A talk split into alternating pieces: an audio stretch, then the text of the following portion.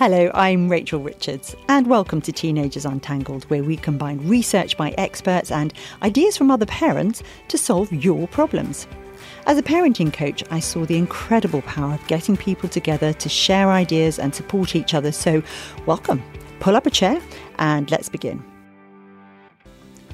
Coming up in this podcast, we discuss Mark's question about money.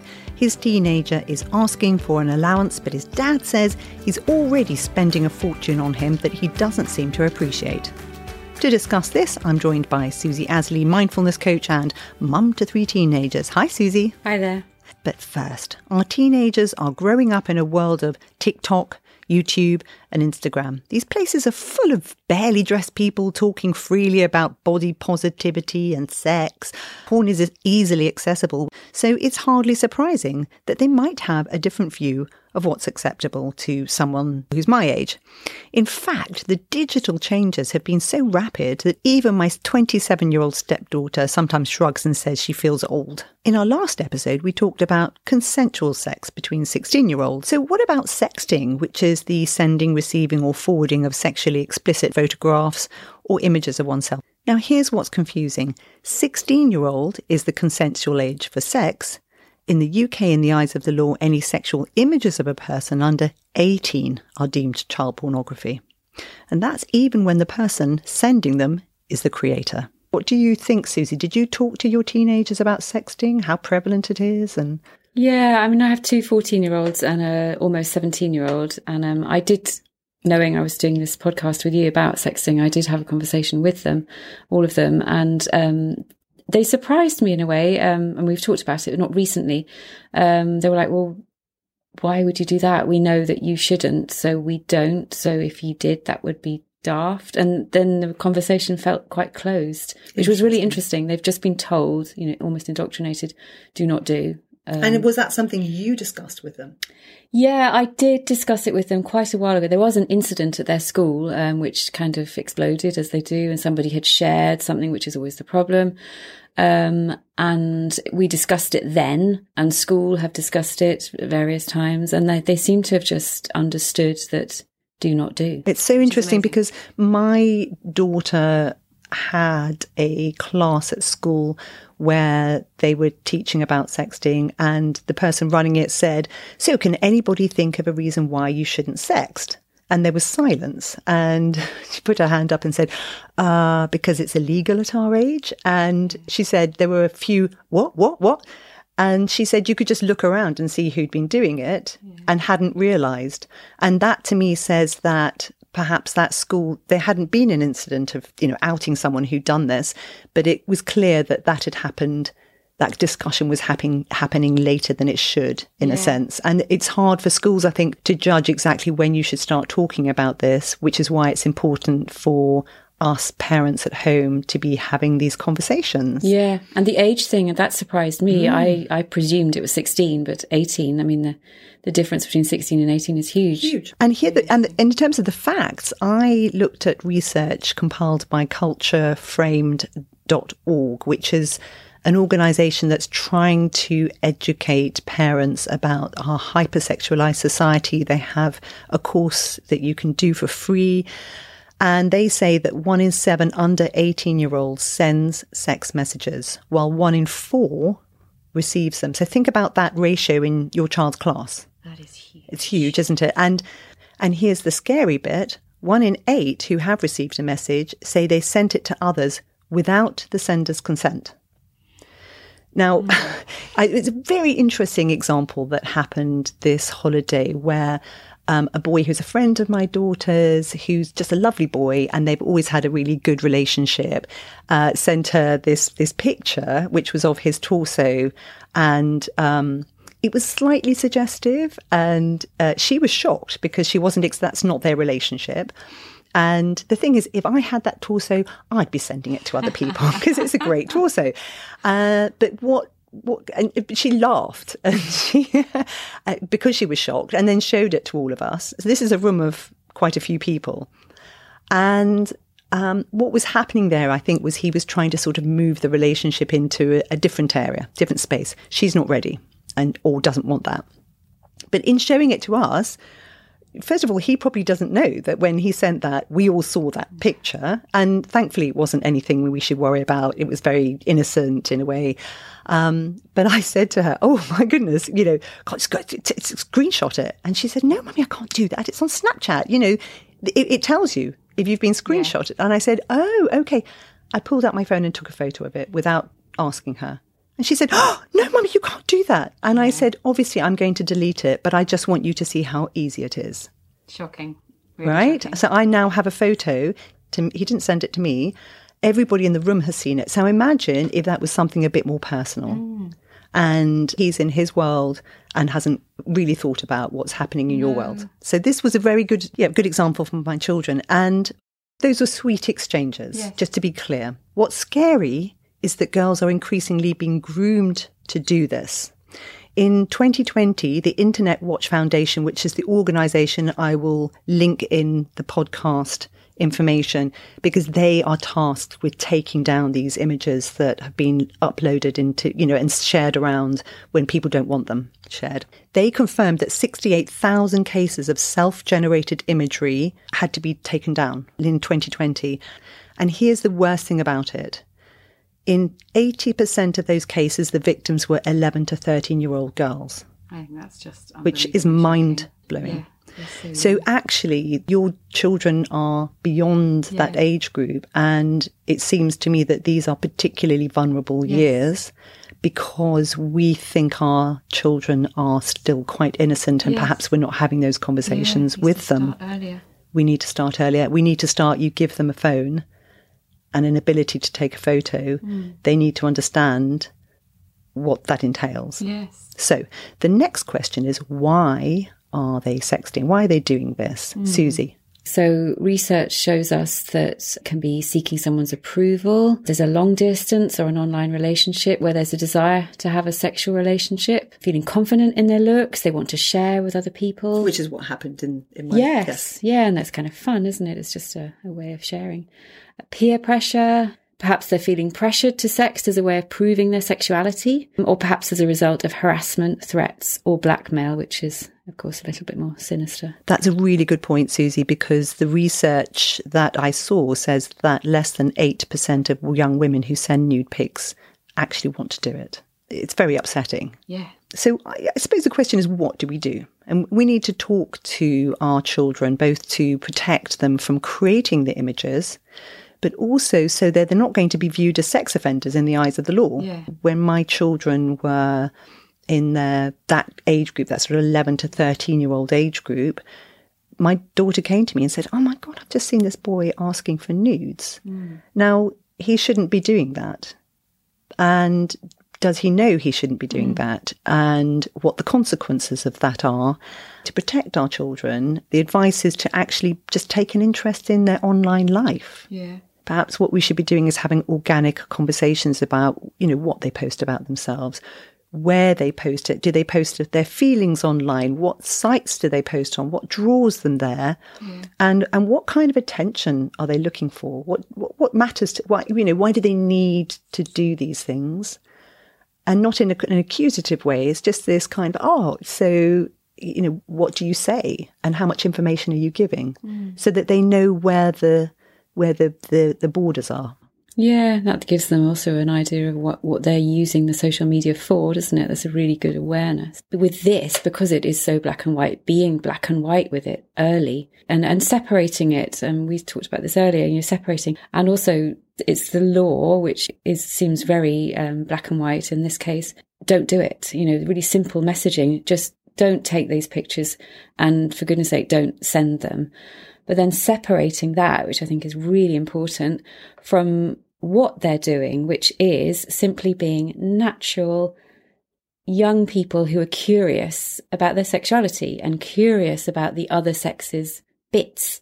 you know, they want to see it's the whole, you know, you show me yours, I'll show you mine behind the bike sheds, but that was never photographed. The problem is the digitalization of it. The problem isn't the curiosity and the the, the excitement about it. So it's like a, a double edged thing, really, isn't it? To be really, really clear and and emphasize the seriousness of of the digitalization of these images and the sharing of it because they can have hideous consequences. You know, rightly or wrongly, that is how the law is right now. Um, but keeping light and beautiful the parts that are just natural curiosity for somebody Absolutely. else's body. Absolutely. And start those conversations really young because I know that I was quite explorative below the age of 10. Mm. But I was doing it around my friends' houses. Yeah. And I think my parents didn't even think that I might no. be interested in some other boy's no. genitals. But for me, it was just fun. Yeah. And unfortunately, we've, you know, particularly with lockdown, we've shut our children in rooms. We've yes. given them digital devices. Yeah. And, and clearly, we've let the wolf into the room. Yeah. And doing it within a context of, of not shaming, because whenever shame is involved, which it often is in subjects like this, then that's immediate shut down, you know, um, not oh, you sharing. don't understand. Yes. Yeah. Or you're, you know, making them feel wrong for showing their bodies. And, and that's, that can have, you know, huge consequences of how they feel about their bodies and how they feel about themselves in a social setting. I always like to talk about rather than saying, don't do this, I like to say, so this was what might happen. So yeah. I would say, you've got a beautiful body yeah. and you, would you show it to a boy you really liked? Yes, why not? Yeah. You know, you can you can have so much fun. It's like a playground. Yeah. But would you then go and show it to every boy in your school? Yes. No, of course you wouldn't. Well, that's what could happen if you sent a digital image to a boy you really liked, because he may not even yeah. have control over it. That's a really good way of, of expressing it to to kids. And I think the adolescent boys, we must talk to them about it as well. They come under enormous pressure. Sport, academics, yeah. sex. And with the sex, sometimes you get competitions who can get the most nude pics. Yeah.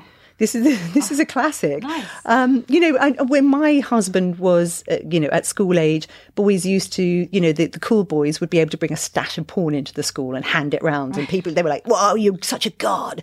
And you know, that's not the thing now. So, so you no. have to accept that this could be one of the things that they're pressurized to do. Status. And I think we need to ask our boys, you know, why would you feel entitled to demand a picture from a girl that you like? Why would you do yeah. that? Actually, put the pressure on them to think about the consequences for either side. It happens to boys too, where if they've shared an image, it could get shared around yes. and shame them as well. Yes. So don't just think it's a free pass for boys and make them understand that this is a actually a legal offence mm. and that it's not it's not funny. It's not um, something to be proud of, or and if what upset me was when I found out that um, when a girl had been caught out, the response by other girls was, "Oh my God, she's so you know why would you do that? What a you know what a slut, whatever." Well, actually, I pushed back and said, "Don't you think you should be shaming the person who shared the photos? Mm. Because this is a deeply personal thing she's done in trust." And we should be making the people who share this stuff think twice about yeah. what they're doing. There is still a gender bias, isn't there? The unconscious bias of the boys, or they're just having fun. Signs that something bad's happened.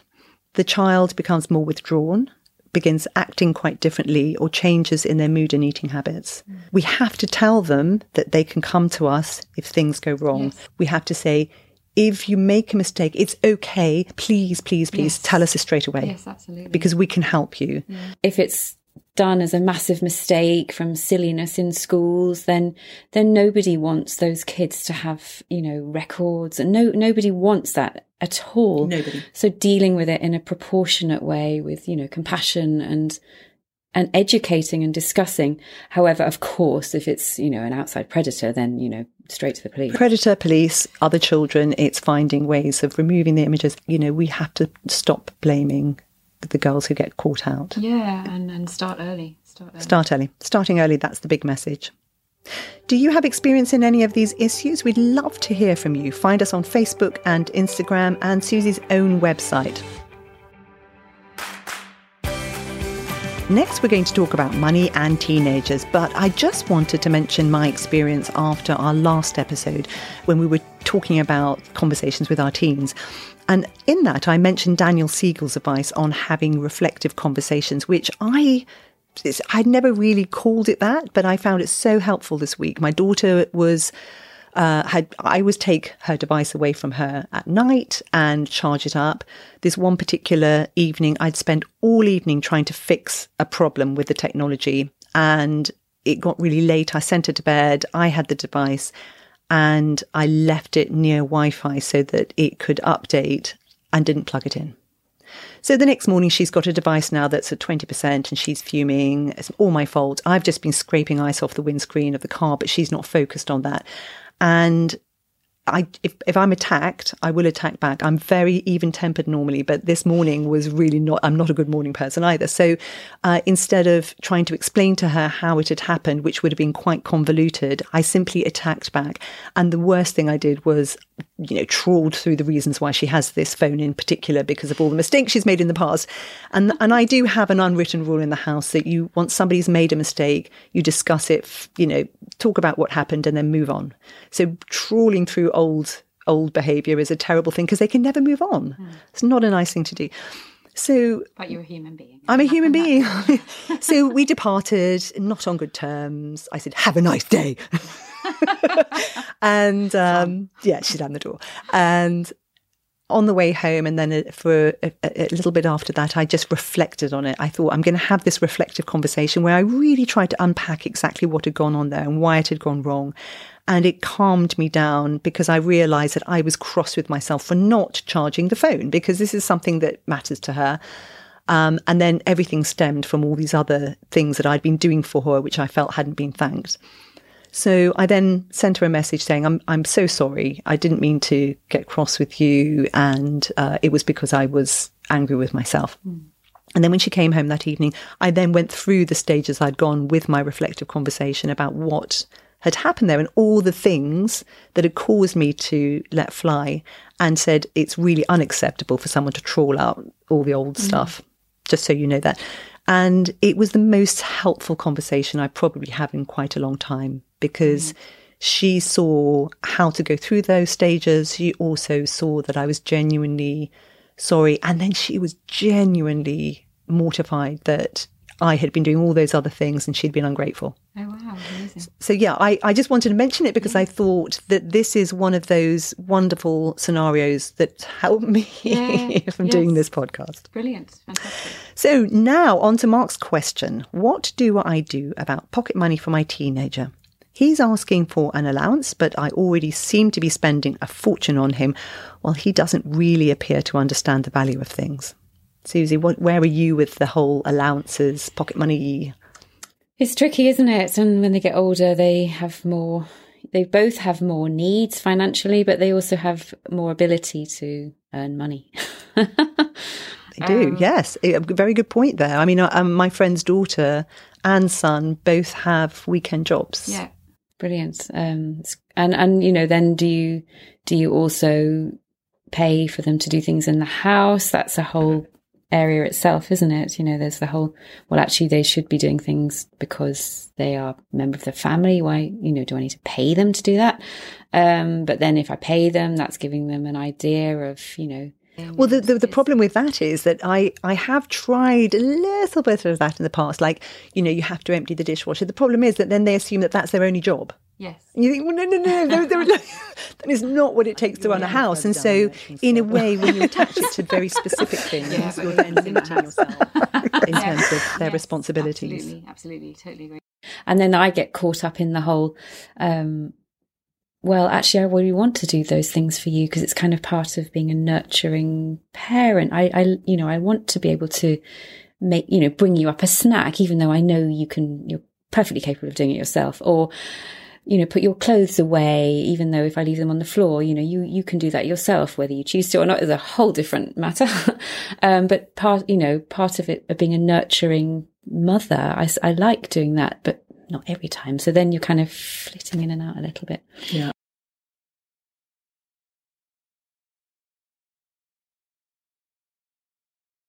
I think there's a massive range of options depending on your circumstances. In Mark's scenario, we don't have the age of the teenager, but I suspect the answer needs to be very different for an 11 year old compared with, say, an 18 year old. Firstly, for a lot of parents, there won't be any spare money for allowances, and many say that they expect their teenager to do jobs around the house and find work to pay for their own treats. Regardless of your financial situation, I believe it's very important that teenagers begin to understand the realities of life, how hard it can be to make money, and then how important it is to spend that money wisely. Tracy told us that she's just set up an allowance for her son. She's given him £15 a week, which might sound like a lot, but it's designed to mop up any of his extra spending, and he's expected to save so that he has spending money in the holidays. Natalie changed her system, giving all of her boys an allowance instead of pocket money. She says the nagging stopped. It's made a massive difference to their attitudes. They now hesitate before buying things and are far more inclined to save up so that they can get things they really want. So, in terms of what I would say to Mark, he says he's already spending a fortune on his son. Well, I had this scenario I then thought, well, if I'm spending that money already, why don't I just tot it up and then give it to them and say, that's your responsibility now? You manage that. Mm. Because it makes them think about what they're spending and whether the things that they normally would beg for are things they want to spend their own money on or whether they would be better off spending that money somewhere else. They got an allowance once they went to senior school and it involved me sitting them down and I'm quite formal about this. And I said to them, right, I'm now going to give you an allowance. Here's what it includes. And I went through all the things it includes. Mm-hmm. And I said, I don't expect you to ask me for any of these things now. That's your responsibility. Don't come to me asking for this stuff. And I, it's a headache for me. I'm not giving you this money so you can spend it. I'm giving you this money so you can think about it. Mm-hmm. These are like your training wheels. And what I used was a bank called Revolut, which is a challenger bank. There are other banks. Some people use GoDaddy. I didn't because they charge, and I don't see why I should be spending money on a facility like this, frankly. I don't want this to turn into an advert for Revolut, but the, what I find useful is that I can see their accounts on my app. I can put money in and it I can choose for it to go in regularly so I don't have to think about it. I can look and see what they're spending money on. I can also withdraw money from their account. I can also set up targets. I want to encourage them to do something. I can set that up. They can tick it when they think they've done it, and then I can give them the money if I think they I agree. So it's actually a very, very useful, again, set of training wheels. The problem with it is, for example, one of my daughters was talking about Shein Mm. And I said, darling, don't shop with Shein. Don't. It's so bad for our environment. And the poor people have to make the garments. And, you know, I started explaining how I felt that this was not a suitable place to be spending your money. And she nodded and went, yeah, yeah, yeah. Okay. Yeah, yeah, yeah, yeah. And then went upstairs. And the next thing I got a ping on my phone and it was, she'd shopped at Shein. of course you did. and I just thought, you know, the thing is that I just let it go because I thought it's her money. Yeah. And all I can do is explain to her my values. And if she disagrees, well, yeah. you know, I'm not going to sit here and go, oh, I told you not to. Yeah. So you have to let it go. It's very valuable sometimes to be able to withdraw money. For example, you remember those days when you had to pay some money and, you know, the window cleaner's been and you need mm. some cash and you don't have the cash. And so you could just go into your child's bedroom and go in. Interesting. um, yes, done that. Definitely done that.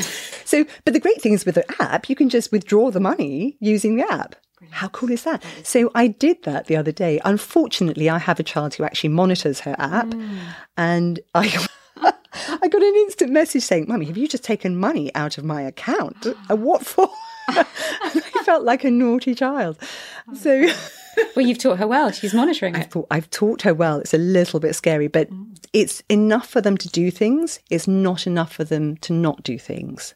So they do need to supplement it from time. If they want more, I can yeah. say, well, you can wash the car. You can, you know, and included in that, if they're sitting there and I've, I cooked, we've had our supper and I say, right, you clear up. And if they're going, I say, remember, you have all these allowances and I'm not expecting things from you, but I do expect you to mm. contribute to the house. Yes. And then no arguments. And then the, the other thing I did when my one of my older children had had this for a year was I said to her, "So what about you know a review?" And she said, "What what, what do you mean?" And I said, "Well, presumably you want more." And she said, "Oh, uh, I didn't what I didn't know that was an option." And I said, "Uh huh."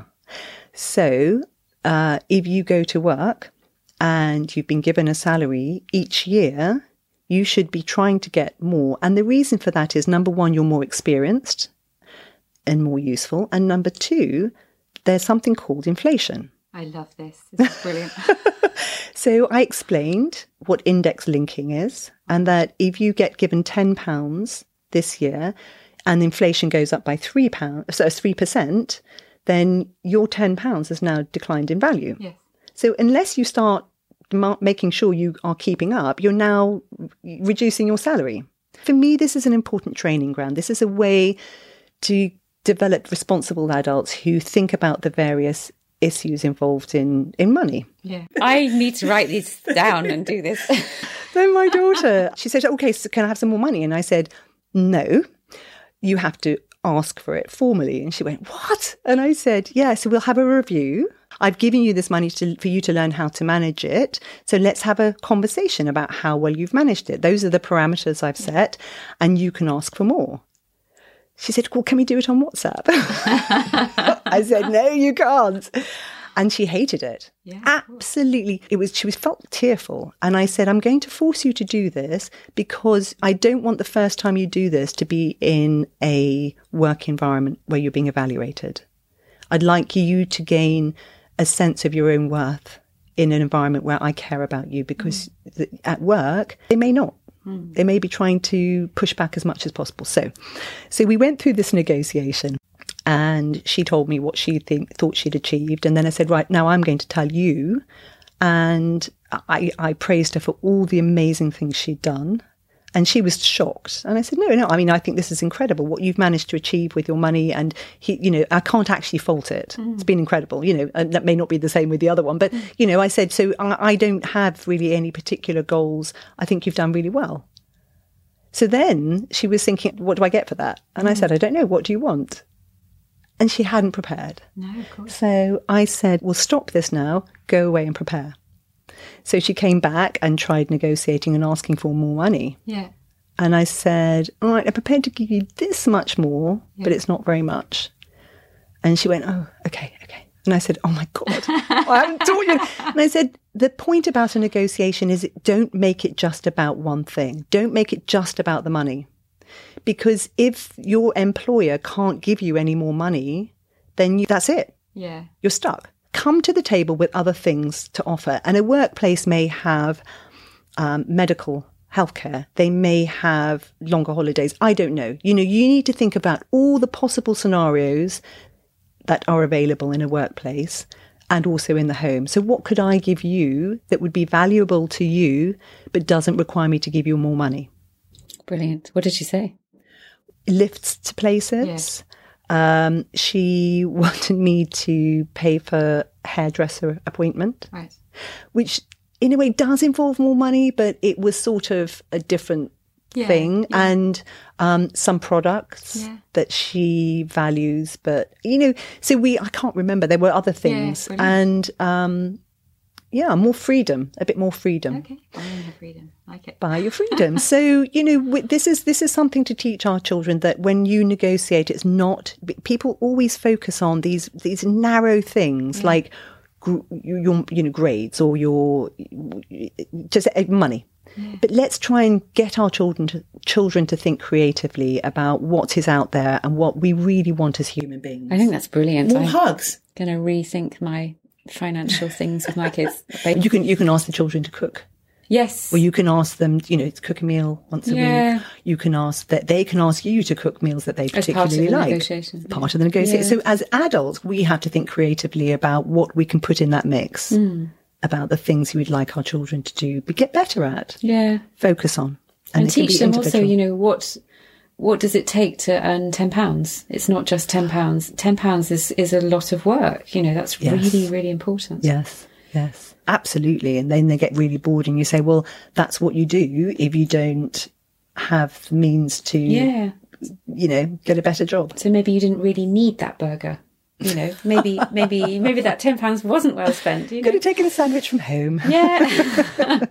Do you have any examples of things you've done? Give us your creative ideas about how to manage your child's finances. Are there particular apps you use, banks that you found were more helpful than others? We'd love to hear all your, your suggestions. Next time, we discuss what to do about academic motivation and dealing with a child who might not be particularly academic, and seems to be struggling at school where it's always prioritized. Our listener question was My teenager is highly musical, but she's told me she wants to give up playing the piano at grade four. I'm so upset about it because whenever she seems to be good at something, she goes just so far and then gives up and wants to hang out with her friends. If you have any thoughts about this, have you had experience of a teenager giving up before you felt that they should? How did you motivate them to continue? Did you say, okay, it's your life, you can do what you want? We'd love to hear from you. That's it for now. All the information we've talked about is on our podcast notes. In them, you can also find a link to Susie's new online course teaching the skills of mindfulness, help for teenagers, or one to one coaching. Thanks for listening. You can find our discussions on social media. Don't forget to subscribe to our podcast and tell your friends. Bye for now. Bye for now.